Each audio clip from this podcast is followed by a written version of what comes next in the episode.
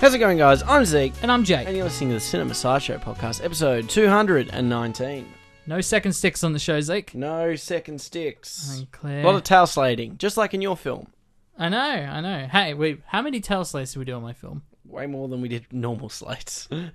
No, that, no, I've been on some, I've been on some projects, man. A lot of tail slating, a whole lot of nothing. At least it wasn't that lot, that It many series. No, no series takes. How you doing, Jake? No, there was no serious takes. I'm good. I'm tired, but it's a good kind of tired, Zeke. It's a very energized. Mm. Things are happening, kind of tired.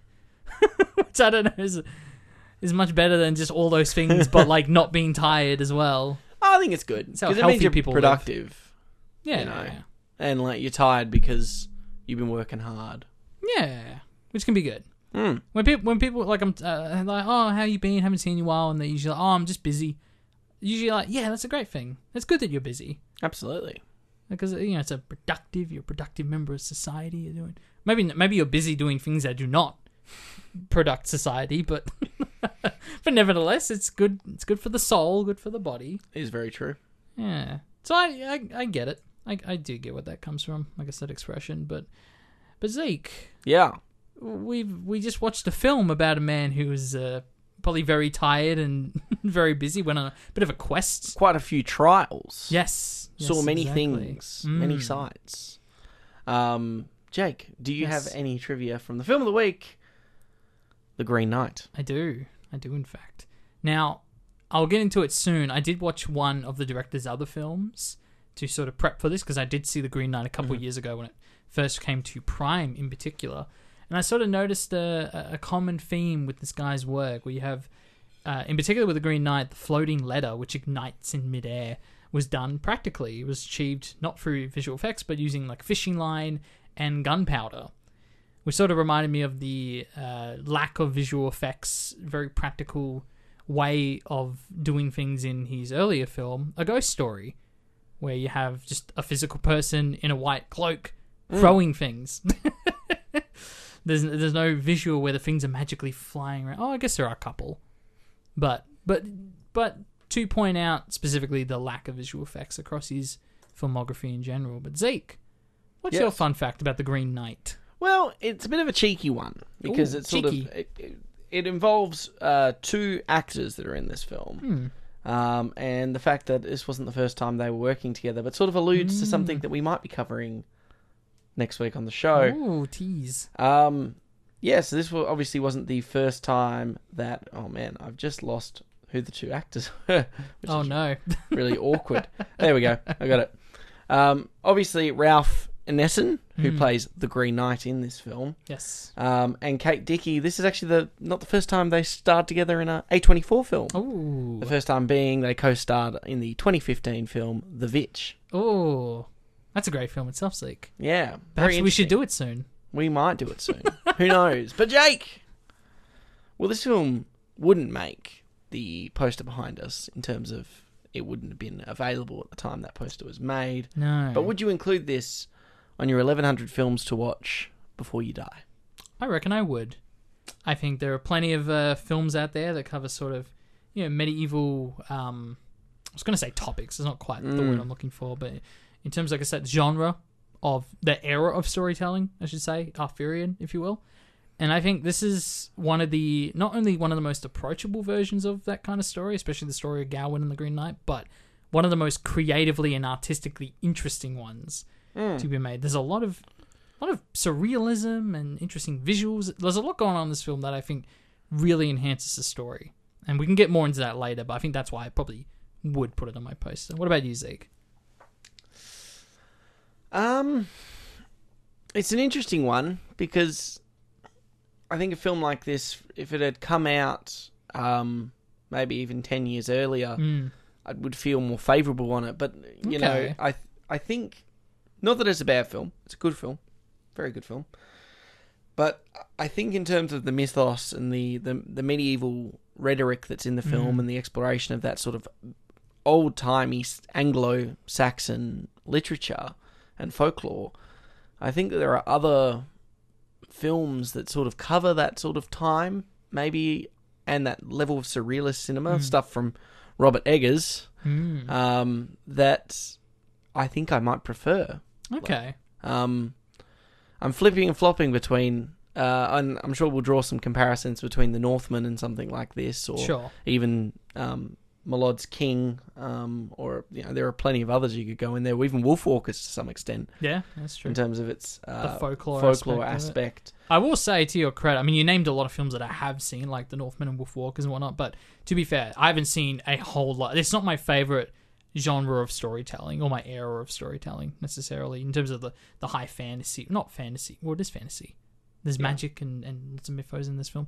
But uh, to your credit, I haven't seen a whole lot of films that do cover this era of time and this mythos. So that that might be part of the reason why I would put it on my poster. Yeah, cool. Not a huge frame of reference. the real question is maybe Hmm. we might even turn to the community for this. You did say a Oh. couple of weeks ago, Jake, Hmm. that maybe we might retire one day the uh, whether we put this on the poster. Um, Yeah, yeah. I think um, or where we put this in our 1100 films to watch before we die. sure.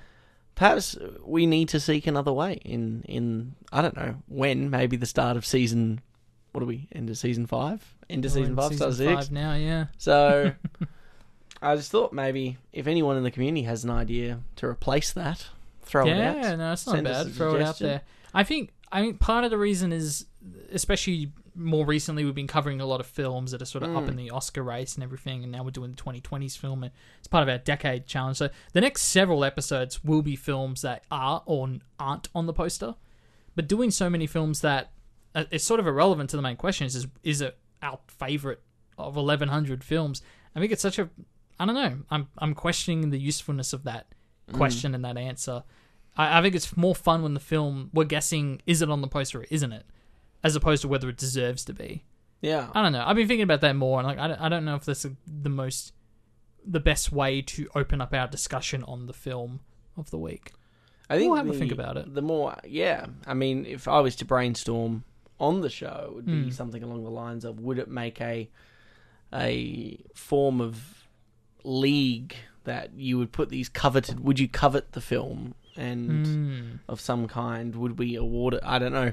Something. I always think of good games, rubber chickens and the golden chicken, but that's Whatever. That's a throwback right there. that is a throwback. Very Aussie. Very Yeah, Aussie. I'm sure. That, I'm sure there's some. I think it's like the ranking aspect of it. Mm. where it's like us giving like a I liked it or didn't like it this early in the show. And of course we have our super more nuanced conversation later on. Yeah. And I doubt our audience is listening to the first five minutes and be like, ah, they didn't put it on their poster. I'm not listening to this anymore. This I doubt true. that's happening, but But hey, if you've got I'd any like to think about it more. suggestions for what we can replace it with, or even just Mm. retire it in general, please let us know at Cinema Sideshow. there you go. Now, Jake, what have you caught in the last week? Uh, got a couple of things. I was hoping to catch you a little bit more. That's okay. You get busy, Zeke. I watched the first two episodes of Lucky Hank. A Thoughts? new Bob Odenkirk show on, on Stan. Um, yeah, look, it's. I'm not overly enjoying it. I will say.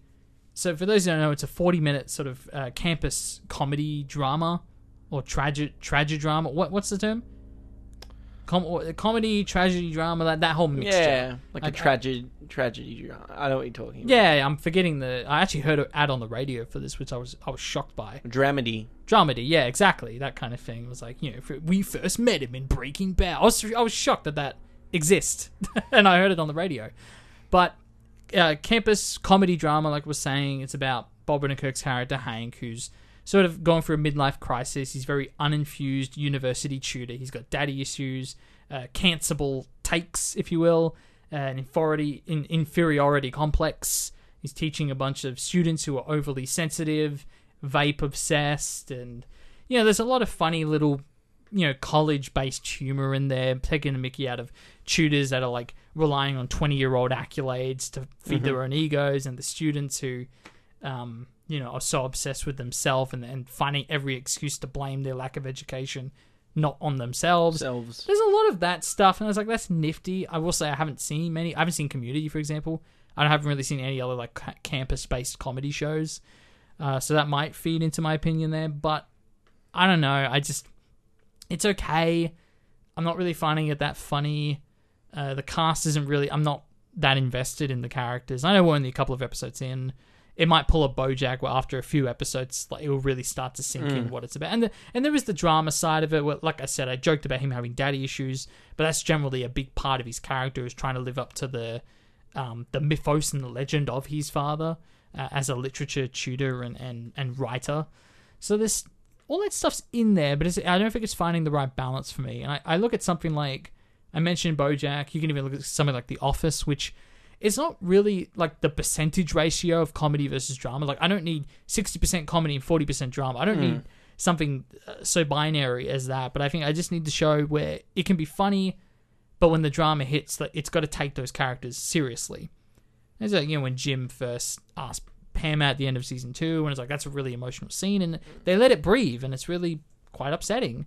And I just don't see Lucky Hank pulling that off yet.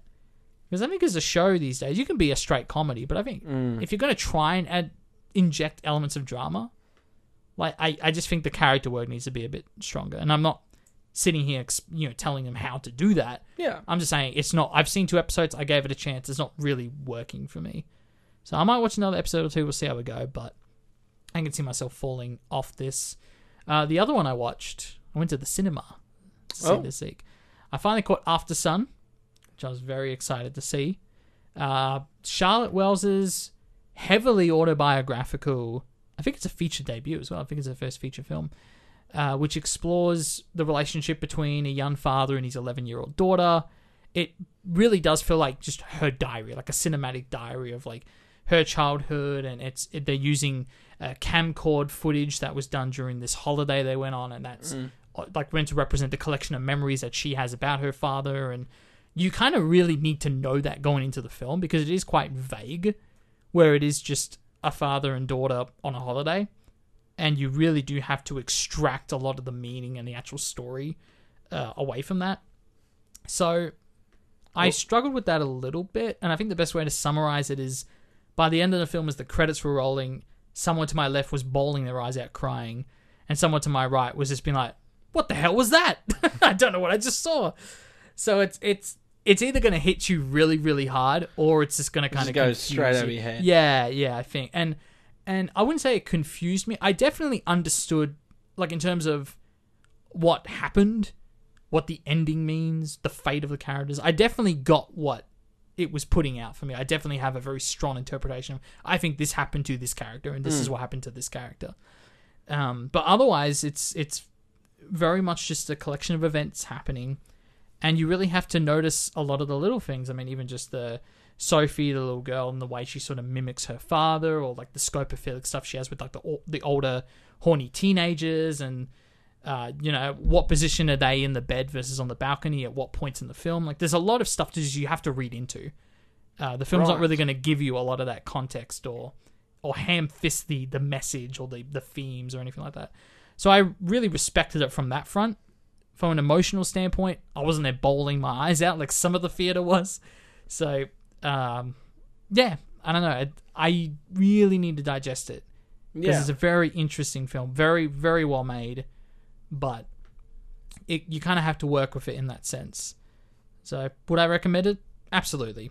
I think it's a great film, but I it's one of those films I think I need more people to talk to about it because otherwise I'm I'm sort of watching this thing, interpreting it, and then walking away. This is a perfect film to walk out and like discuss with people. Mm. What do you think that meant? Oh, what do you think the ending means? What do you what this scene or that scene?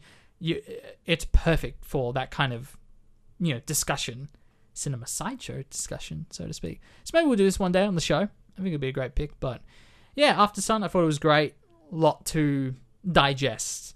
I think is what I'll take away from that. Now, before I move on, Zeke, Yes. you ca- caught anything in the last week? I did. I caught a couple of things. I too went to the cinema. Oh, very good. Um, I did see something that was a little more, uh, I don't know, commercial. Um, I went and saw the Dungeons and Dragons film. So Dungeons and Dragons: Honor Among Thieves, and well, boy, I have to give two things from this. So I went and saw this at Carousel, Hoyts Carousel. Yeah. Which, as Jake, you know, is kind of like the the the peak of, I guess, shopping center cinemas. Like it's very bougie. It, it is very nice. Yes. It is a very nice. The seats are very nice. and it was They've got the really and nice. You know, I, I went with Lucinda, and, and we were we went, and I found it really interesting because it was pretty packed. It was like eighty percent full, Okay, cool. which was very good. You know, it was a Friday night, and Was it opening night, or had it come out like the day uh, before? well, it's in pre-screening, so it gets released March thirtieth. yeah, so I was early gonna. screening. Yeah, it's wide, going wide later this week, which I thought was interesting. So um, I went and saw it, and yeah, like I said, eighty percent theatre, and they were great. There were people dressed up Oh, as characters. That's great. Um, and overall, it, it ended up being just an immeasurably fun film to Mm. go to. I I put it in the same caliber as the overwhelmingly pleasant experience it was to watch the Lego Movie for the first time. Okay, I knew we were kind of hoping for that experience. Yeah, or or a, or, or a Kingsman where you Mm. go in with very low expectations and you you're met with a very positive result. Yeah. essentially what we get is like you know if you ever played D and D and I've played D and D and I'm a big fan and um, you basically get that meets Star Trek in terms of I think Chris Pine's at his peak when Mm. he's the quippy fun back and forth kind of anti-hero like uh, what he plays Captain Kirk in the Star Trek the J.J. Abrams Star Trek movie um, I think that's for me that's peak Chris Pine I think Mm. he even in Wonder Woman where he plays the you know the pilot and the he, he serves that type of act you know that role really well and it's a, honestly a really strong ensemble performance I mean Hmm. there is uh, like I don't particularly care for Michelle Rodriguez in most things, but found her incredibly entertaining in this film, and um, She's actually an interesting pick for this kind of fantasy. Like I know she's like an action star, yeah, but yeah, and no, she does play like a barbaric character, Okay, so yeah, she cool. kind of fits into her fast and furious uh, mold. But Mm. Um, you got people from like uh, you know Rent, Roger Jean Page who who was in uh, Bridgerton. Mm. Um, he's really good in it. Justice Smith. Now we haven't talked about Justice Smith since Detective Pikachu, yeah, and he's great. God, Okay, forget cool. how good he is. He's perfect as that sort of, well, that Jay Baruchel kind of character, the Oh, wimpy, okay. nerdy Yeah, underdog character. Um, yeah, I mean, this film's getting a lot of positive praise. Um, everyone seems pleasantly delighted that's with the it. vibe I got. Is people yeah like the surprise of the month that kind of Yeah, response yeah. to it. I think we're gonna look back on this year, and it will be the one that we're we're just genuinely like, yeah, that was a really good film. Like Mm. that was the one that sort of we're really happy with, and um, it's Nice. definitely opened for a sequel. Like it's very obviously, sure. Well, you don't you don't make a Dungeons and Dragons film and it's not franchisable. yeah. so I hope that it maintains the, momentum. I know Lego Movie didn't sustain that momentum over its second film, but what I really like is there is definitely room there for it to grow and be quite fun. Um, whether you get the same quality of story, I mean, the beauty of Dungeons and Dragons, even the way it's plot, like I have to give props here. It's it's done directed by John Francis Daly and Jonathan M. Goldstein, and I was like, why am I really enjoying this film? Hmm. Like it's funny, sure. Um, the action's really good, but the editing was like fantastic, Okay. and the cinematography was fantastic. I'm like, this is so weird to see this in this kind of film. Mm. Um, so I then go check what did these two do together. They did Game Night, and I'm like, oh, that makes sense why I really liked it. Oh, so the you go. 2017 comedy Game Night, where some of the editing sequences in that are like insane for a comedy movie. Right. Um, Better than have any right to be like.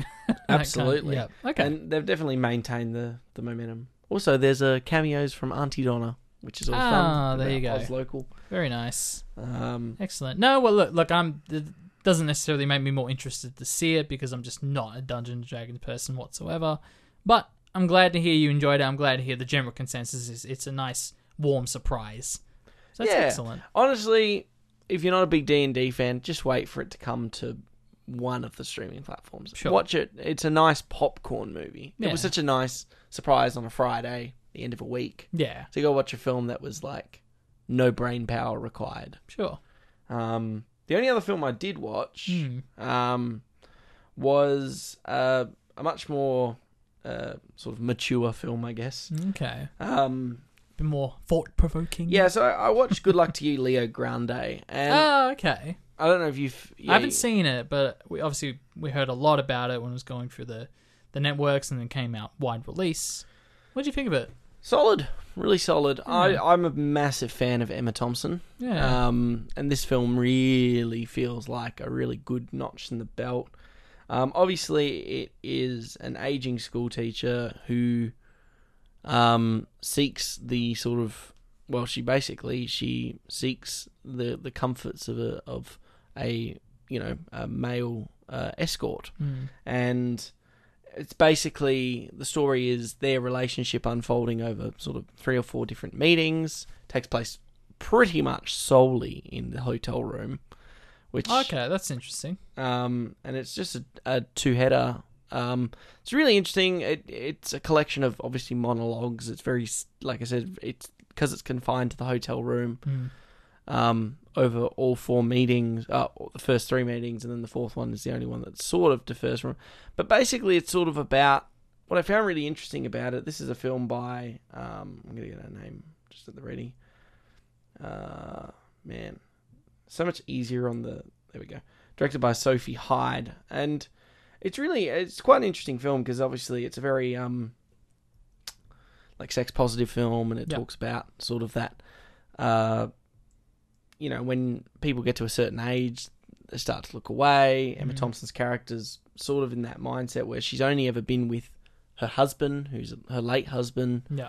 and Looking to experiment. yeah, well, looking to find herself, I think. And Mm. it actually has really emotional beats in there, which I think could really resonate with a mature audience. And um, I personally was like, sort of struggling to, you know, it's sort of like that that, that before, you know, sunrise, sunset, midnight situation, as we were talking about as we started to get into the forties.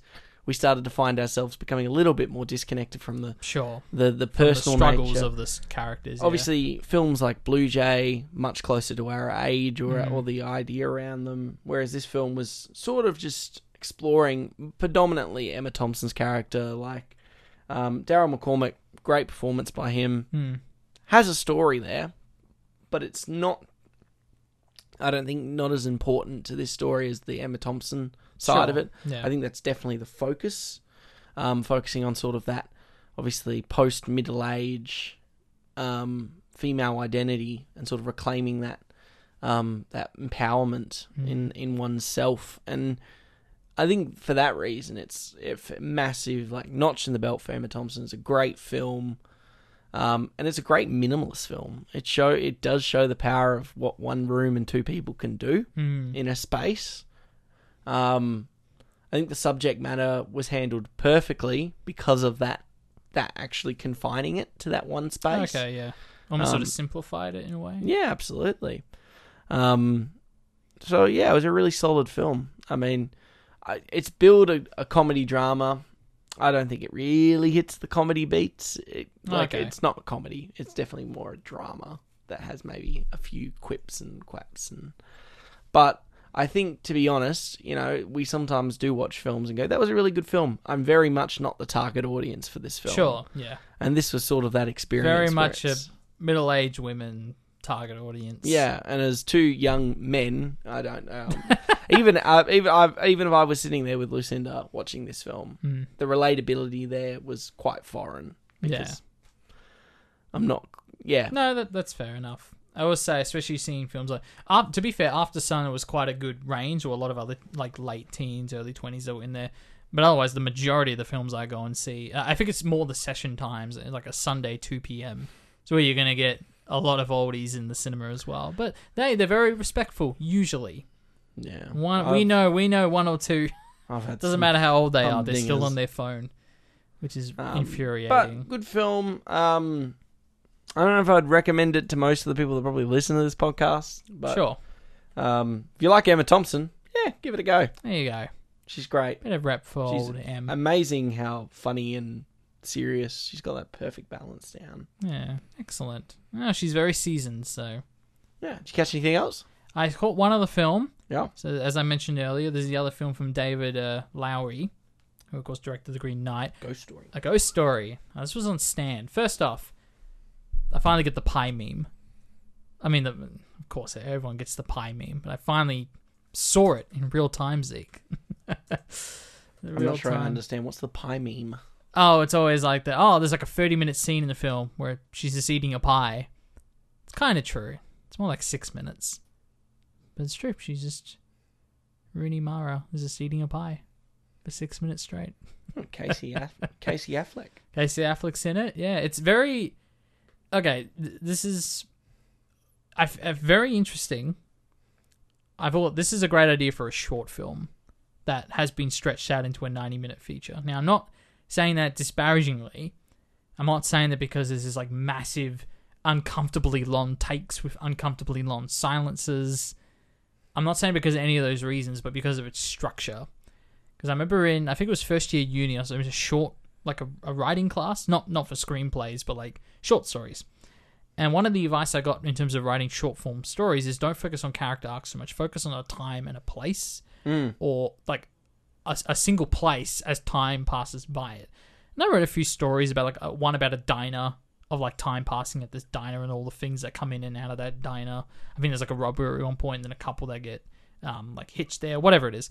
And then one about someone waiting at a street lamp, or sorry, like an intersection with street lights that are just like stuck on red.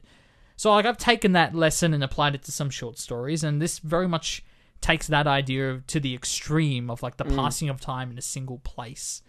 Um, and much like Aftersun, it is very quiet, very vague, and open to interpretation. Much like Lamb, Under the Skin, films that just sort of play out in front of you. And uh, there's a few exceptions. There's a Virginia Woolf quote at the start. There's a scene with a guy at a party that goes on this big rant about like the afterlife and like the the cyclical nature of time. And I thought that was a little bit much. I don't think we needed it. I think the film was just so confident up until that point. But it just rises raises so much questions about even the the ghost that we're following. Following a literal ghost as he's like passively watching things play out, and especially as um you know the love of his life you know deals with the grief of losing him but then eventually that fades away and uh, eventually she moves out and then he kind of gets lost into the rut that is that place as different families move in and i don't want to spoil it too much but it really takes it to a place you're not expecting it to and i really applaud it for that and especially by the end where i finally saw like okay now i understand why this person had to make the green knight because up until then i really wasn't seeing the connection Mm. um, as it gets more and more and more surrealistic, it's like, oh, okay, I get it now. And even just clever little things like the fact that the ghost that we're following is a, like a physical body in a white cloak. It's like it's not messing around with like overly obnoxious visual effects. There's no scenes where like characters like walk through him or like this pass by effect, pass through effect, I should say. Um, it's just very simple blocking where the characters just walk around the ghost, and the ghost very rarely interacts with things and. Mm. I just thought it was a good way to like not draw attention to itself. It's like we have a story to tell.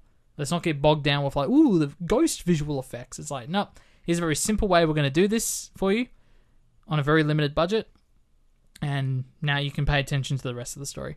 So yeah, I really enjoyed it. It is very slow paced. I mean, I've definitely seen enough films now to know like this isn't the slowest paced film in the world, like some people have claimed. But I really enjoyed it. I'm I'm glad I finally saw it Mm. and finally saw a six minute scene where Someone ate a pie. someone ate a pie. Very good. done. Yeah. Now this leads into Zeke. Yeah. Something else I watched, but I want to talk about it as through our career updates section Yeah, cool. because it's a local film that was made. You can find it on Josh Snare's YouTube channel. It's called The Might of the Daleks. So it's a Doctor Who fan film. It comes from the same people who usually make the Star Trek fan films locally around here. And it's bloody awesome.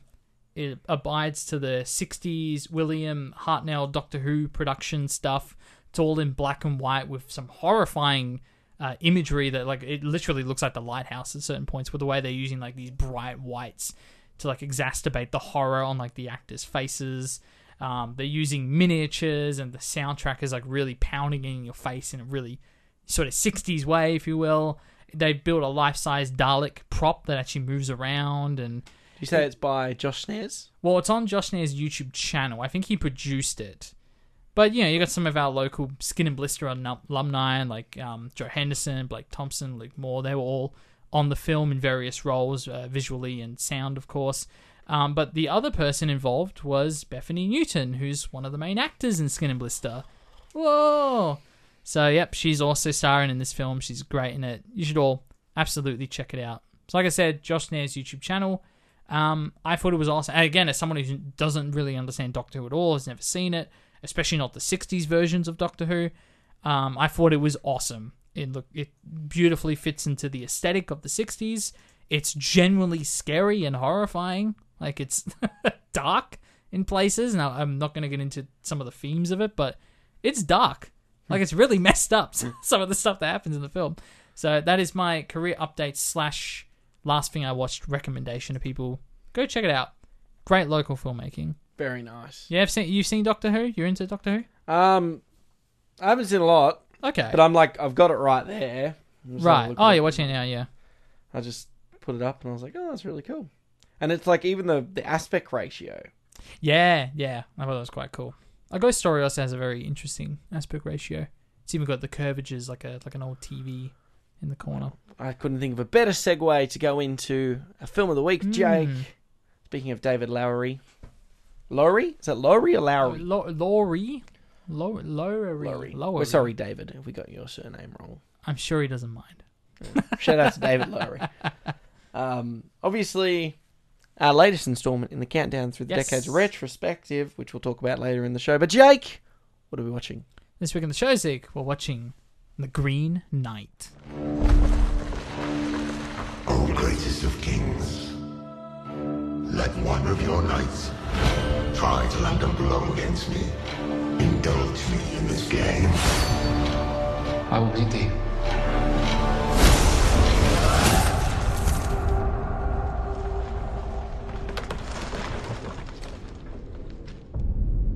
One year hence.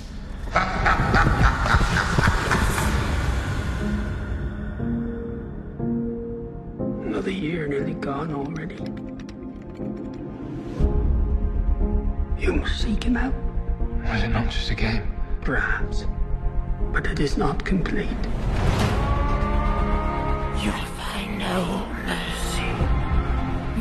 Happy end. Why do you stop me? Your doom is at hand.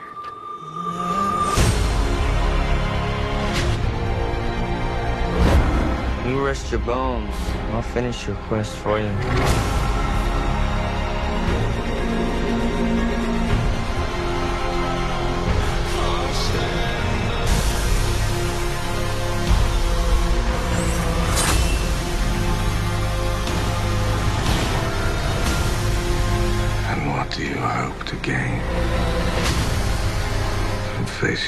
Of this? Honor.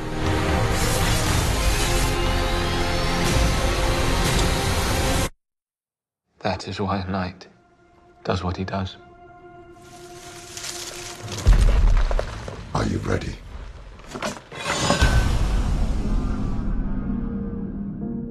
An epic fantasy adventure based on the timeless Arthurian legend, The Green Knight tells the story of Sir Gawain, King Arthur's reckless and headstrong nephew who embarks on a daring quest to confront the Eponymous, Eponymous Green Knight. Eponymous? Eponymous? Often I The, don't. the tree guy. tree Dude. dude. made a tree, emerald get this skin, what not. How do I pronounce Tester of men. Up- up- Totally sick dude. I'm sorry, I'm just gonna. I want to figure this out. Oh, okay. right. Sorry. Don't let it slip by you. Apparently, I misspelled the word opportunity on my uh, on my document. Oh, I didn't put the N in there. Why there. is the lady not speaking? Eponymous. Eponymous.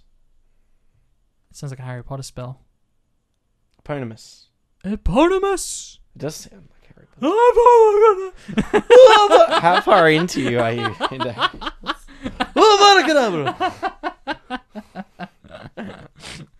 Oh, R.I.P. headphone listeners. Oh, they were cutting. Was it cutting? Was it Oh, no, cut? I'm going. I'm going. I was going to cut it. Oh, That's what I thought. I'm not cutting any of this. okay. Okay. I'm going to do it again. You're gonna do it again. Eponymous. All right.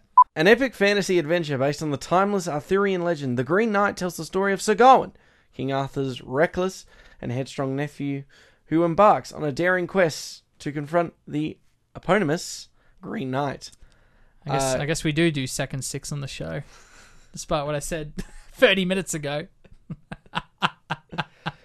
To be honest, I got that in two, which is not even my worst. There's been ones where it's been like, Oh, took like some 20 takes. ones. I mean, any any more than like six takes, I just shove them at the end of the podcast after the, after the soundbite finishes. Just a lot of swearing off the air. Oh, That's why the explicit tag's there. It's not actually for the show, it's for all the outtakes. There you go. Eponymous. That's the word. Eponymous. A tester of men. Do you know what it means? It's uh, Uh, strange, or not strange, like mis- mysterious. uh, Pre- previously beheaded person. It's an adjective of a person giving their name to something, of a thing named after a particular person or group. So it's like such a nothing word. But most most people, The eponymous hero. we were all given our names, Zeke. I know. So it's just the given name. Oh, it's the given name of the novel. So it's like the titular character. Oh, Use titular. it could have said confront the titular Green Knight. Yeah. It's Everyone- trying to be all fancy, Zeke. All right. The film, the David film is very, the film is very fancy, actually. Yeah. Well, I'm I'm curious, Zeke, because we haven't talked about this too much yet. No. I saw this a couple of years ago. Actually, if you go back to episode 148, Fantastic Mr. Fox is where I first talked about my initial thoughts on the film, and I loved it. I think it's a great, great film. I much enjoyed watching it a second time around. Zeke, I'm very curious what your upfront thoughts are. You already said at the start of the show, you've you've seen other films that may have done this but better. Hmm. So I'm curious about that. But please, take it away. Take it away, Zeke. Yeah, look, I, I was I enjoyed the film, and it was it was quite an interesting sort of experience. Obviously, coming from the Robert Eggers world, I only just recently watched The Northman, and then even within the last year watched The Lighthouse for the first time. So, um, this mysticism mythology um, way, just because this is in that Anglo-Saxon sort of era, Sure. um, obviously, like they talk about that Arthurian legends, so the legend of King Arthur, the Sword of the Stone, and I I think that this film is quite uh, interesting and Mm. very compelling and, and very easy to watch. Um, Yeah, I was surprised by how like approachable it is. Like you don't need to know. I remember the the early screenings of Northman. Like, oh, you have to have like a master's degree in Norse mythology to understand. It's like, no, you don't. No, you don't. And I was surprised by this. Mm. you don't even need that for as well. Northman either. No, know? no, you don't. It was no. ridiculous. It's the Lion King. yeah. And the, and this this film's basically just the sword and the stone with a lesser man, really. I Mm. mean, essentially, and the stone and the sword and the fox. Don't forget the fox yes, of course. dangling Um, there in the poster. look, it's it's a good film. I think m- the things I, I find compelling about it, I, I really do like the myths, mysticism and the. Um, I find the first act a little slow, like for him before he leaves. okay, yeah. um, for his quest, but when he gets moving on his quest, it's it's quite compelling. I, w- I will say I was, and I actually wrote this in my initial Letterboxd review. Uh, the first act, right up until he leaves the, I guess the castle or the his home, if you will. The editing in particular, I was a little like, oh boy, because there's some weird editing in the first chunk of this film, and and since that, apparently it's 76 seconds long that shot when he's he's leaving on horseback. Pretty much from that point, I was like, okay, the pacing kind of. It made a lot more sense to me. I think it slowed down in, in a way that I appreciated. it's a very strange um, sort of call to action. Obviously, this this knight appears seemingly out of nowhere on Christmas Day. Um, Well, they, they, they cross cut with the, the the mythical reason why he appears. yeah, Yeah. yeah. I find, I do find it interesting because this, this film is basically sort of discussing that that whole concept of of forced destiny. Hmm. and the ownership one must take, and, and basically almost uh, commenting on the the over chivalrous nature of knights and Hmm. that whole concept of of fulfilling your destiny. And I, Yeah. I think that really gets ironed home by the time Joel Edgington's character gets introduced. Um, there are some really interesting moments in here. I think it's really funny with Barry Keoghan's performance, which is essentially just what he does in Banshees of Inisherin. Um, Uh, even the mannerisms are like nearly the exact same. It's just so interesting. Like, oh well, there, there is a bit of a twist because he does. There, there almost is a bit of a reveal where he's not as like foolish as he appears to be once the ambush occurs. yeah, but even But then, I- they're, they're with you, kind the of ravenous. They're more like hyenas in that Sure, in that yeah. ambush. They mug him, and Yeah. they're all kind of a little screwy loose. Yeah. But it is it is interesting when we, we sort of look through this this film goes through such interesting moments like him crossing this desecrate battlefield Mm. and and meeting um, Barry Keoghan and then obviously Scavenger. yeah, who is a scavenger and and eventually ends up getting mugged. There's some interesting moments in here that are a little, um, which are really cool at alluding the eventual fate of Patel's Yeah. um, Gawain. Um, Yeah, I know. I know what you're talking about, and I I love those moments, and Yeah. I'll get into why pretty soon. Um, but in, in terms of like the confidence for it to do that, of just sort of embrace the and and uh, like I said, I'm not overly familiar with the source material, but from my understanding, it's quite contradictory all the different retellings of this story and a lot of things actually don't quite make sense and this film almost like acknowledges all the different ways in which it doesn't make sense and plays these ulterior versions where it's like we do see him as a skeleton in the forest it's almost like this alternative outcome for what could have been for Gowan and and especially and I'll talk about the what the camera's doing there which I think is very interesting but yeah I, I love the the multifaceted take that this film has on its story in that there are a lot of contradictions and sort of alternative routes that that some versions of the story tell and others don't and how it sort of embraces all of them yeah, and I mean at its core, I think it's just talking about that inevitability of destiny. mm. Um, you know, Gawain, he Gawain is inevitably going to die at the Yeah. hands of the of the Green Knight, and if it wasn't for his mother, um, who a lot of these characters just have mother and like their billing is just what they are, isn't it? yeah yeah Well, mother and really king and names. all that. But Sarita Choudhury's character, um, obviously giving him this in uh, magical band that prevents him from having any sort of physical harm done to Mm. him. Um, there are a couple of times it's a little confusing because like characters lose it and then it comes back and then it co- and disappears and Yeah, find that yeah. a little tricky to follow in parts. But um, obviously it's that inevitability that he will meet the headman's axe at the hand of the Green Knight. Mm. Um, There's re- definitely that in terms of like the rising narrative, and I definitely felt this the first time I watched it. Like, yeah, he's just he's going to die. Mm. Like there is no other purpose to this mission is to just go there and be killed. Yeah. So you're right in terms of like the fate that's almost unavoidable, and and that aspect of he continuously fails to honor his word. He continuously cowards out of situations, or even if you look at those five virtues of being a knight, and I think that's what all all of the subheadings are throughout the film is like each test, the test of friendship and the test of generosity. He fails all of them. He he doesn't completely fail them. Like when you know Barry Keoghan like prompts him of like you know aren't you going to give me something for for the kindness?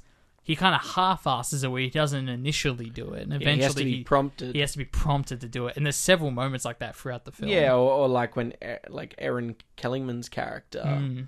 um, who is this maiden that was killed and He's lost, her head. Yeah. and it's lying at the end of at the bottom of a of a pond or a lake area, and and he turns around and goes, What am I going to get for this? yeah.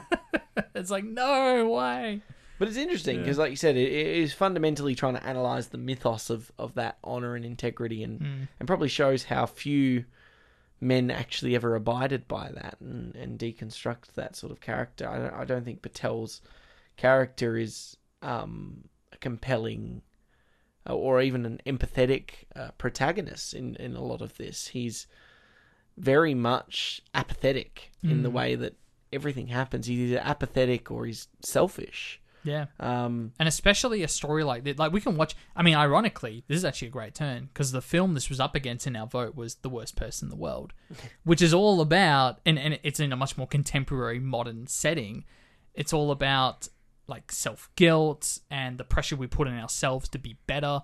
And I think the reason the Green Knight kind of goes in the other direction, where we're watching this character and being like, "What an idiot!" or "What what a selfish asshole," is because in this era of storytelling and an Arthurian story, we expect our characters to be heroic and gracious and kind and like he's not serving any of these virtues. So mm. I think that's almost an interesting juxtaposition there, where it's like because of the time and place of the story, the kind of expectations we have on these hero characters and our hero going on this journey, that when we see him fail at these virtues, that you know you and I can fail at from time to time. Maybe we're not overly kind or generous or, or forgiving. ourselves, but we see this character in this setting and we're like, what a dickhead. This is true. we can't get behind him. Yeah, it's fascinating. Yeah, and it is. It's interesting because you. It's even the the small things. It's those, like you said, it is those five virtues. It's each each of them at some point is is essentially being offered Mm. and ticked off. It's when he goes through the Valley of the Giants and asks one of them to For like for a a, free ride. Lord of Um, the Rings. Uh, rather than seeking the journey, like he wants to take the easy road. or- Yes. or and obviously this all amounts to the ending where I think Mm. it's there's almost that karmic balance there that um he has pretty much everything taken from him. Um, Camelot falls and at least I assume it's Camelot. I Mm. mean, they don't ever say. But obviously his kingdom falls apart through invasion and he's left with, with no family to look after him and is completely isolated. Yeah. Um, and it's interesting for me because obviously being King Arthur's nephew, and there's that very early exchange in the first opening 15, 20 minutes Sure. between Arthur, Gawain, and, and Arthur's wife, Mm. where it, it definitely infers like he's the next one they've got in line to be the successor. Sure. Um, Well, he's offered that seat, yes. and he actually, surprisingly, he kind of doesn't immediately accept it. He's like, "Oh, you know, I'm, I'm it's not, I'm not ready for it." Sort of thing. Yeah, I mean, it's the apprehension of taking ownership and responsibility and Mm. Yeah. actually living up to the expectation. I mean, you're wanting to succeed the person that took the sword from the stone, united Mhm. the kingdom, and, and I think that it in those opening acts, it's it's like when we get introduced to Gawain, he's he's in a um, brothel and Mhm. he's he's drunk and he's hungover and and very. I mean, the first thirty or so minutes, that's pretty much all he does, really yeah, apart from stepping to the to the Green Knight for a more out of I feel like out of obligation rather than actually doing it out of a sense of courage or pride or duty. yeah. Well, it's a very self-centered decision because you think about this sort of ritual that the mother does, and it's like it's almost like akin to you know, a mother throwing her son into the deep end Mm. to like you know to to learn to to grow up and mature, and and he takes the bait immediately, and I think it's a very self centered act where everyone else is a bit cautious about this game and what's what's the trickery What here. do you he think's jumps right happening? in. Yeah, what do you think's happening in that? What's Chattery doing in that situation? Like her character, the mother, is she like manipulating him through mystic powers to step to the Green Knight, or is I think because I guess the physical, what's happening physically in the scene is the letter. That is what's written. That obviously is what's read, and this idea of the game and the challenge and whatever blow you do to me, I'll do, do to you a year from now. So it almost is, you know, re, it it is sort of one. uh, bleh, excuse me. There's still like one layer removed between her pushing her son into this like big journey where he has to go and mature and become like the knight that we all um you know aspirate to if you will uh, but there's still that level of he has an opportunity to not take the bait here and i think that's quite interesting that, and of course he jumps at it and participates in the game and goes for a big blow to the head. I purely think that's what it is is the mum is sick of his behavior. He's very immature. He's waking up in brothels and showing up drunk and, and smelling of booze and um, she's sick of it. She wants her son to act up and mature. Yeah? and, this is her way of doing it. it's the vanity that he believes that, that he can kill the Green Knight in one s in swing, and Mm-hmm. exactly. he goes Be for the, head. hero. Yeah. Um, whereas if he had gone for a, a lesser body part, Yeah. then he might still be alive. But There you go. well, like you said, not take the bait.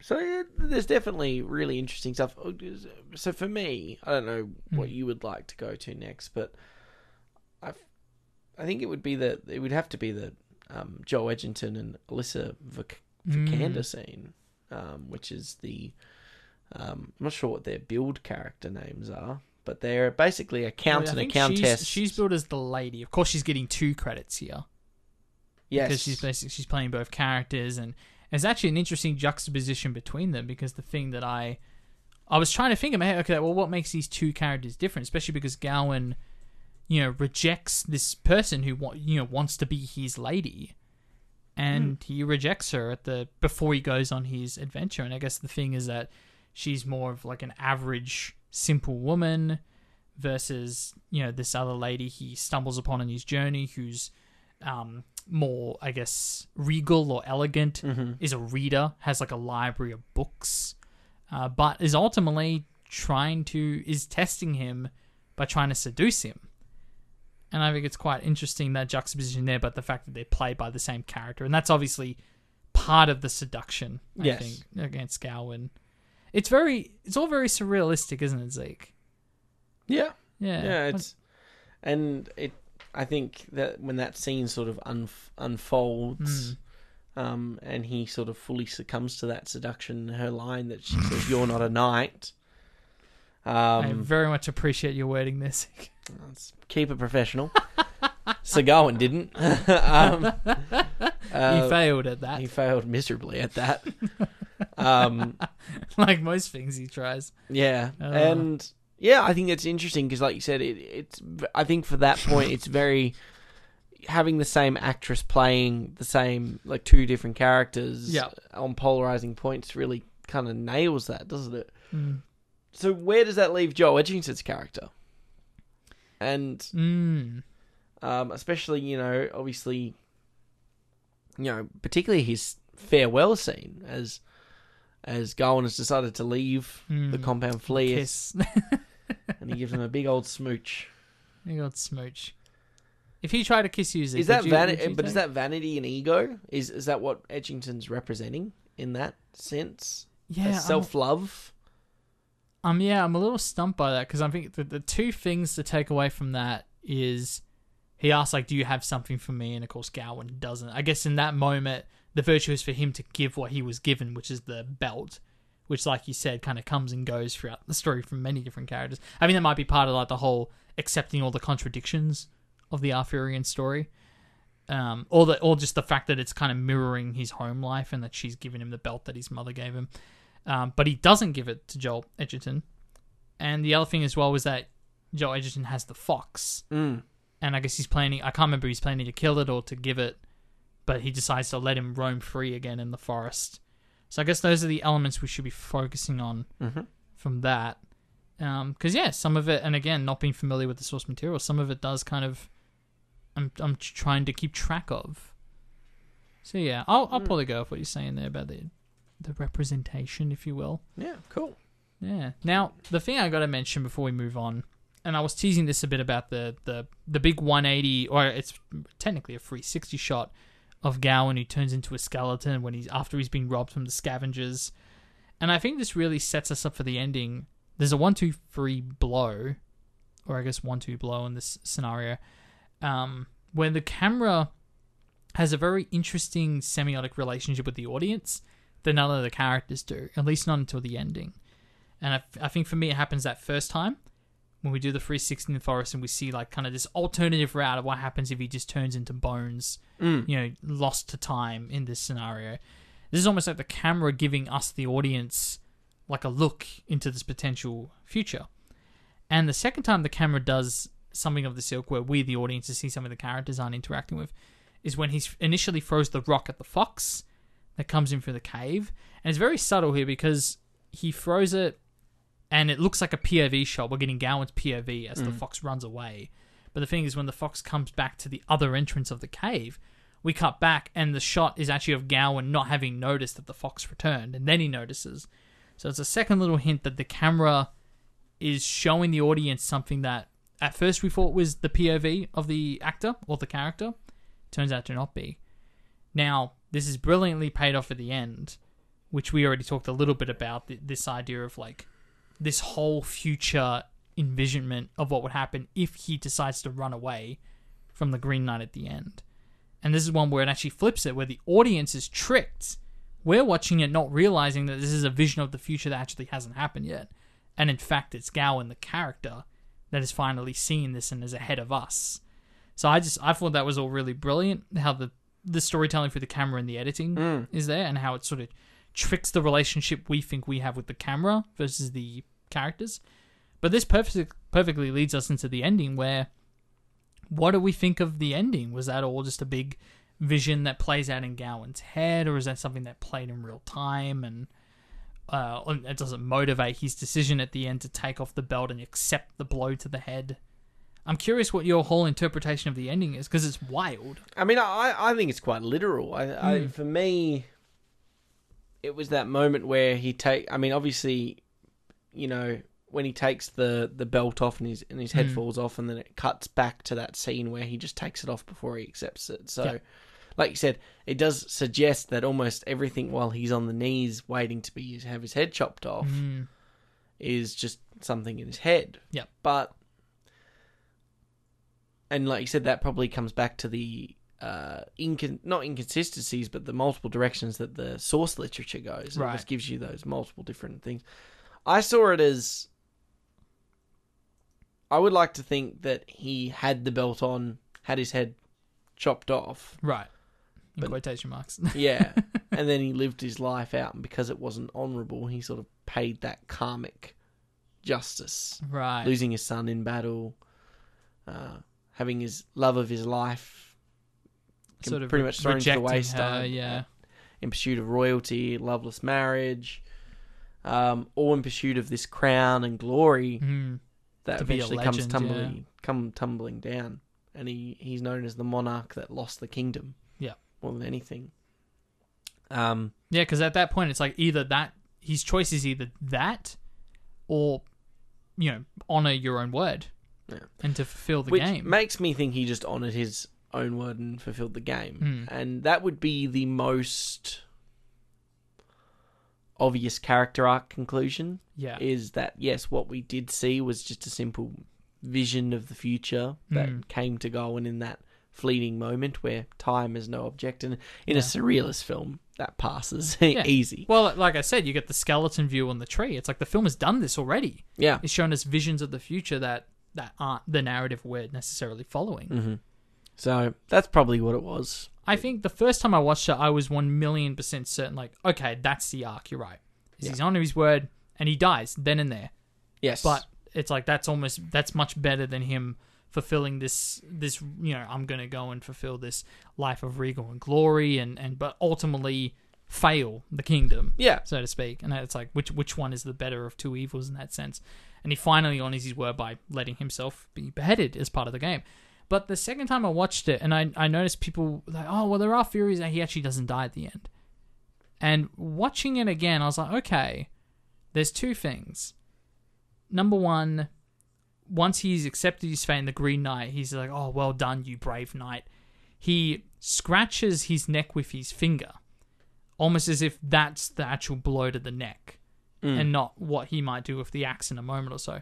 And then he says, "Now off with your head," almost as if maybe he's saying, "Now off you go and keep your head." I can kind of see that being one way to read the film, and and maybe it was edited that way to so the incite audience that conversation. exactly you Yeah. know very Inception esque that ending. I think Inception's ending is a little bit more obvious, Yeah, but I think the editing in this one really does allude check out to our Inception episode. yeah, exactly. Not too long ago. You don't have to scroll down too far on Spotify. No, I think I think it is very open to both interpretations. And my understanding is that the most common ending in the Arthurian story is that he does go leave with his head. That he doesn't die in that moment. and he just gives up later on. Yeah. so yeah, Wouldn't that but, be interesting? So You your interpretation is that he definitely gets beheaded at the end there. Yeah. Yeah. But like you said, there is that alternative there, and we've incited a whole conversation based on it. So, Mm, um, yeah. But in terms of the arc, you would hope that that's the moment in which we, we see that change. That he Yeah. finally does something selfless. I'm I'm with you. I think the arc makes more sense if he does die in that moment. Mhm. If the Green Knight just just kills him. Yeah. Whack. Next king, next Uh, destiny. Next king. There's things I want to really highlight. Mhm. First off, this has to be one of the prettiest looking films ever shot in a $15 million budget. This film is gorgeous. He's pretty spicy. Absolutely gorgeous. Are you kidding me? It just looks so vast and epic. And even just like the in, the interior stuff. I love the opening shot with him floating in the his head with the crown like lights up on fire. It's just a great mood setter with the voiceover, which I think was actually um, David Lauer and his wife doing mixing their two voices together for the monologue Crazy. there's a lot of cool like facts in here, and like some of it's on the um the X-ray trivia thing on the Prime uh, player. Some of it's on IMDb, of course, but a lot of it really tells me that this kind of, for how epic and vast this film is, it really felt like a very personal film with like. Uh, like the production designer, apparently she used her husband's thumbprint as like the main print on Gowan's yellow cape, which is so cool because I noticed that immediately. I was like, that's a really cool pattern. As yeah, it's a thumbprint. It's like lots of little details like that, and and and Lowery involving his wife in a lot of the process. and- Yeah, well, it ends up becoming a very uh, family yeah, set vibe, doesn't it? it does. Like I, I love those little touches that are in there as well. Um, the other thing, and I didn't really pick up on this necessarily until um, I heard that this was one of the themes of the film that that Lowery's very much exploring. Is and I guess this goes with the contradiction, but the the contrast, particularly from like the the architecture and and the, the castles and that um, of these Arthurian stories and where Gawain lives, and you compare that to the uh, this idea of nature, which I think the lady does go into it in her monologue by the fire at one point in the film. But even just like the the fact that the Green Knight meditates in this big lush green bush, and then it's a, it's a lot more um, there's a lot more nature filling in that environment, and just like the contrast between those two. Yeah, I thought that was quite interesting. And and reading about it after the fact, I was like, oh yeah, there's plenty of that in the film, which I thought hmm. was quite interesting. Shot in Island.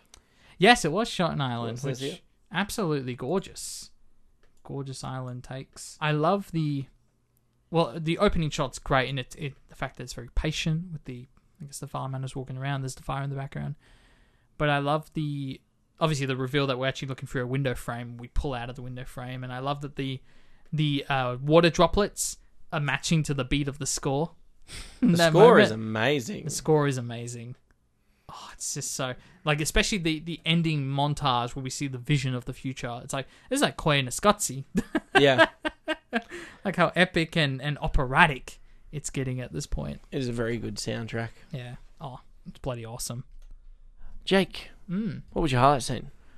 My highlight scene for the Green Knight, I think. I'm gonna say, and it's interesting because I know you said you felt the first act was a bit slow. Yes. I'm actually gonna go ahead and talk about the Green Knight's entrance. Oh yeah. and that whole scene there, which I just thought was just it's so engaging. I remember the first time watching this, and that scene plays out, and the Green Knight comes in, and he's just such a like a huge presence, and like his visual is very interesting, and he's obviously of an other world from these characters in here, and even just like the small moment when the king looks at uh, one of his right hand men, and like the lighting just goes completely red for like a second, just to, and he, he shakes his head as like, "Don't mess with this character." Yes. Like that's all like really interesting, and just you, I'm glued to the screen. Like, what is Gawain going to do in this moment? Why is the Green Knight like yielding? You know, letting himself open to the blow, and just like that whole through line up until the diorama retelling year later, um, which apparently was a big part of the inspiration of the film was was the director making a diorama depiction of willows. So I think from the 80s that film, which of course is a new Disney Plus show out now for. Um, so that that's where a lot of the diorama stuff comes into. Which Very is subtle interesting. plug right there. Um, yeah, no, I, I just thought that whole scene was super gripping and really set me up for the adventure we're going to go on. Um, I just, I loved it. I thought it was a fantastic, which almost feels like a bit of an obvious one in hindsight that that's the highlight scene, but um, I can't help but pick it. I thought it was really excellent. What about you, Zach? What's your highlight scene? Um, I'm gonna go with for my highlight scene. I, I'm a big fan of. Uh, I really like the, the, the giant scene. I I think that we really oh, get that yeah, that gauge of visually scope. just spectacular. definitely visually spectacular Mm. and really captures sort of the tone.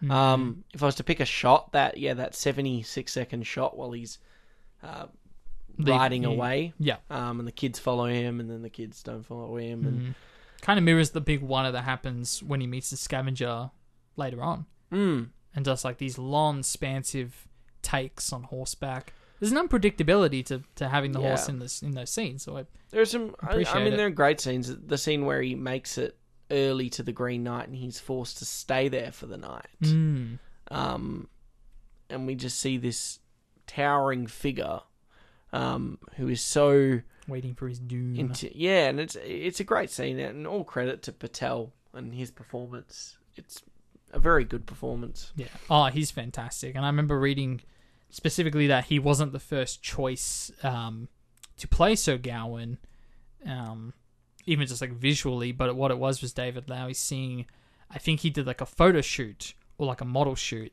and he particularly commented how regal he looked, and it's like, oh, okay, he can actually see him in this role.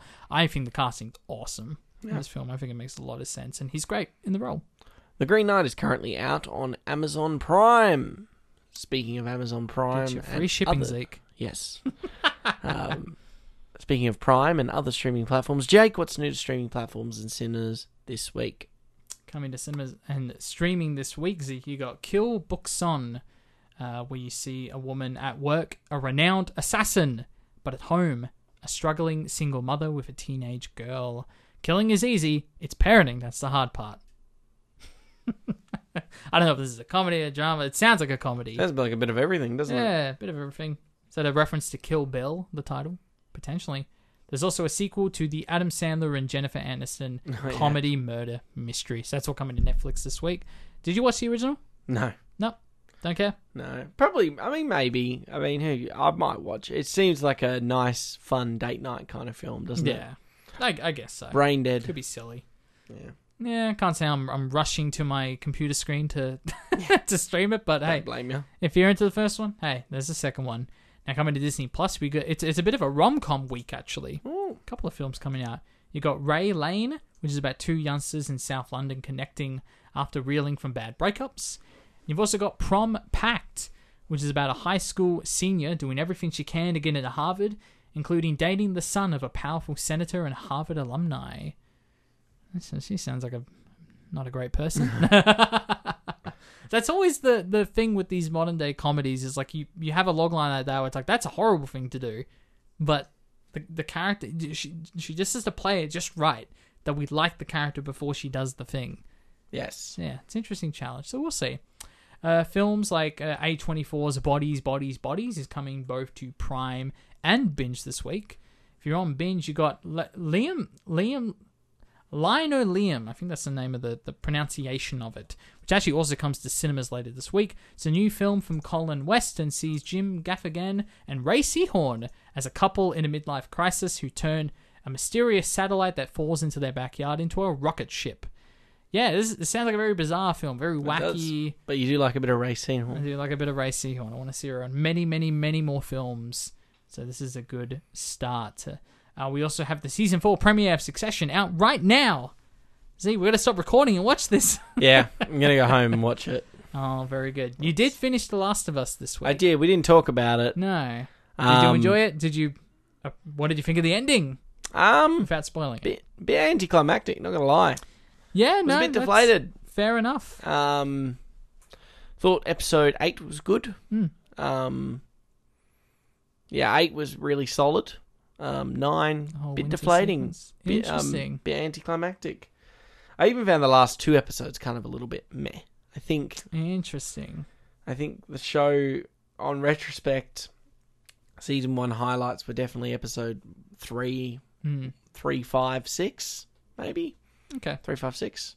Um, so that's I probably, will say and I've- one, one was really good. So one, three, five, six. It's like I was saying last week. I think the pacing definitely affected it a little bit in comparison to the game. I think the game it's a lot more exciting. The winter sequence and a lot more dangerous and scary, and Mm. thrilling. And and David's just, I mean, great performance on television, but David in the game is just just a terrifying figure. And I guess they can play more with like size as well because the thing I, I might I mean, the game's ten years old, Zeke, but the whole the whole surprise of the winter sequence in the game is that you start playing as Ellie, which was a big surprise at the time when the game first releases. Oh my god, now I'm playing as Ellie, and you play like a good hour of the game, being like, is Joel dead? Yeah. You don't know. So I think that that's what's so exciting about the game version. While the the television series it struggles to do that because we're already removed from those perspectives. Yeah. So there's less surprises. With the ending, it is definitely a physically anticlimactic, but I think it's one of the boldest endings ever of any game, maybe of any show.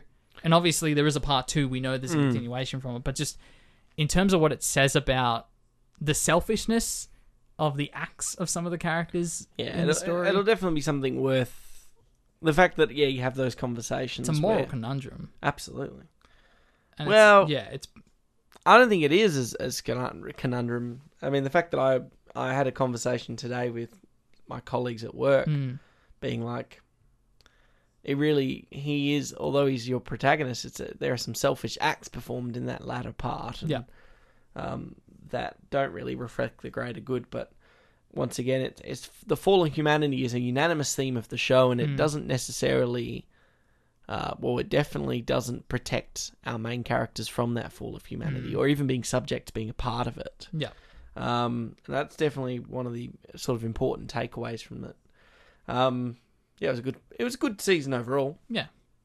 No, I feel, look, I'm very happy. I mean, compared to what they did to the Uncharted movie, I thought The Last of Us show was a Yes. phenomenally better adaptation and represent. Like you've seen The Last of Us, I feel like you you know The Last of Us now. Yes, Like I don't think you need to get to play the game to be like, oh, this is what it was. It's like no, the tone, the story, the character, you've got that. I look forward to playing the game. Yeah. Oh, you definitely still should. Yeah, I think it's fantastic. I mean, the game's, of course, it's. but fantastic, I, I don't think I've been excited as excited for a show as I have for season four of Succession. Yeah. Well, that's it. Now we The can next- move the right on to Succession. Ten weeks are going to be so intense. I think it's only nine episodes, sadly. The next nine weeks are going to be really intense. I'm hearing like it gets batshit insane Yeah. from the get go. So I'm very excited in hopefully the next 30 minutes to an hour that you jump right So- on that. I have to ask before before we move on. Mm-hmm. Yes. Just your first thought: who ends up beating him? Yeah, like our our predictions Yeah. how the show's going to end. yeah. Who takes over? Is it cousin Greg? Is cousin Greg the champion? Always gonna be Greg. I oh dude, I you know. I know think it's what? gonna be Kendall, right? It's still. I mean, I feel like okay. I'll say this. I'll say this. When I watched the very first episode of Succession, and I just seen the one episode, I didn't know like the t- twists and turns of what happens and whatnot. But I remember watching the first episode, and messaging a few friends who they were all up to date and really keen for me to watch it. I said it, it feels like episode one feels like a promise that no matter how long it takes, because it, it- Logan beats Kendall down in that moment when he decides, you know what, I am going to stay for another five or ten years. I'm not going to resign yet. If it was like a promise that like Kendall, it doesn't matter how long it will take, eventually he will get his revenge on Logan and mm. maybe become the successor. So I feel like if the show really does stick to what I was feeling watching that pilot, then I guess Kendall does make a lot of sense. But cousin Greg. Cousin Greg also is a strong opportunity. but you know what I mean? Like, as, I love all the characters. I love them so dearly. But would there be any other successor than Kendall that would feel satisfying? Shiv, story, Roman, no. Jerry, uh, Tom. I. It would be very interesting if it was anyone other than Kendall. Or but then also, I think it's incredibly likely that Kendall doesn't survive the end of season four. I was pretty confident he was going to die at the end of season three, to be honest. What an exciting show it'll be unfolding. Oh. Sorry, Jake. No, I'm glad you asked me. That's great. We're going to plant our flag right now. We're both going to say we think Kendall Yeah. takes the throne. The Game of Throne. Yes. The Iron Throne. I've never seen Game of Thrones. so- That's all I have to go with. Coming to uh, Apple TV Plus, Zeke.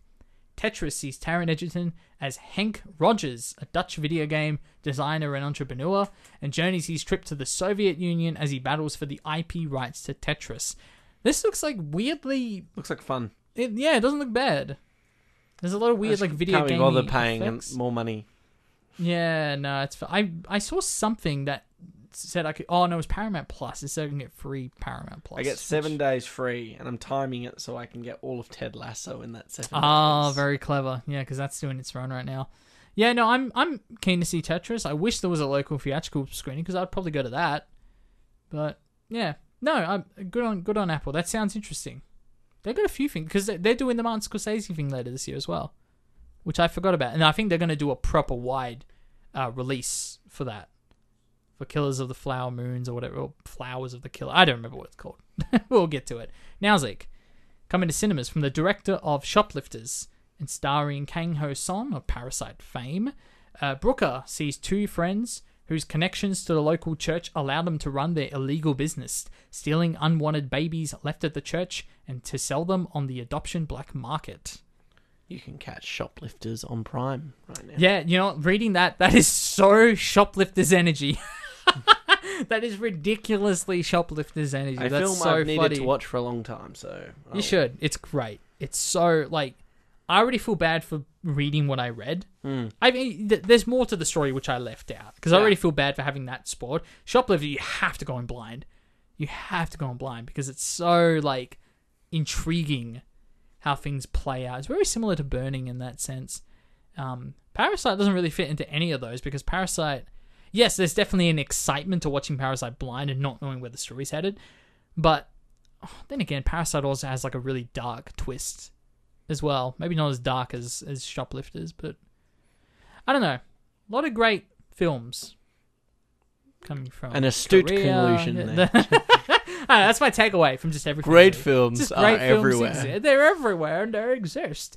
And finally, uh, the portable door comes to cinemas. It's also coming to Stan next week. So if you're impatient, you can wait till then. It's he's an intern played by Patrick Gibson at a mistress, uh, a mysterious London firm with unconventional employees, including a CEO who wants to disrupt the ancient magical world with modern corporate practices. It also stars Christoph Waltz and Sam Neill, who of course is in our thoughts. Well, I believe Yeah. he's fighting a he's fighting a cancer, Cancer, diagnosis. yeah. Jeez. He says it's not life threatening though, Okay, that's good. So that is good. But yes, we don't ever want to lose Sam Neill. No. He Not this shall soon. live forever. No more people, please. No. I know it's it's tragic. It's just losing people all the time. Ni- Nice downer way to end the this part of the podcast. Well, let's try and bring it up a little bit. Yes. Jake, obviously, we're moving from our 2020s. Mhm. We've now kicked off our countdown through the decades, retrospective. We're moving into the 2010s, and we had a poll where We you did. guys decided what we would watch next. So, Jake, reveal to us what we're watching next. All right. So the poll next week was between two, the two great films. I got to say. Now, I actually haven't. I say that having not actually seen one of the two, uh, but I thought it was a very interesting battle for films that represented the 2010s Hmm. And a director's corner. And it is a director's corner. Exactly right. Now, one of the poll, one of the films up for the poll was First Reformed, which uh, maybe maybe I'll still try and catch in the next week because I've never seen it. I've heard Paul Schrader. great things. Paul Schrader. Uh, maybe another time we can do his director's Mm-hmm. corner. Until then, though, next week on the show we're watching Robert Eggers' The Witch.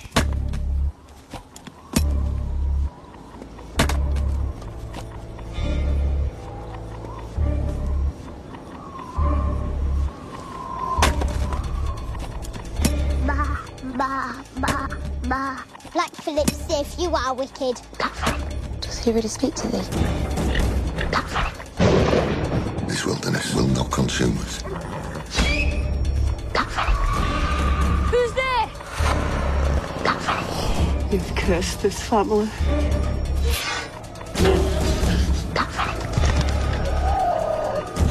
This is witchcraft. She put a curse on me! Why have you turned against me? I saw it. The reign of evil! It's not safe, not with them. Think on thy sins.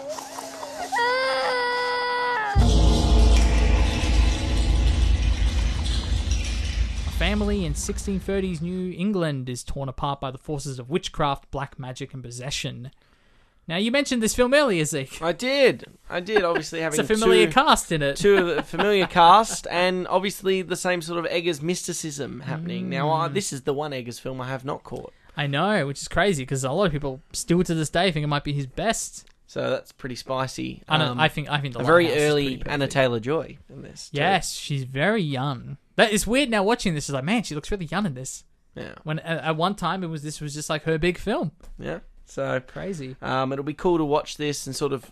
Well, we'll do back to back year uh, weeks of breaking down mythology, and Yeah, ancient literature in modern day cinema. So that'll be great to return to. yeah. So until then, thank you for joining us for the Cinema Sideshow podcast. I was Zeke. I was Jake. and we'll catch you with Robert Eggers, The Vitch.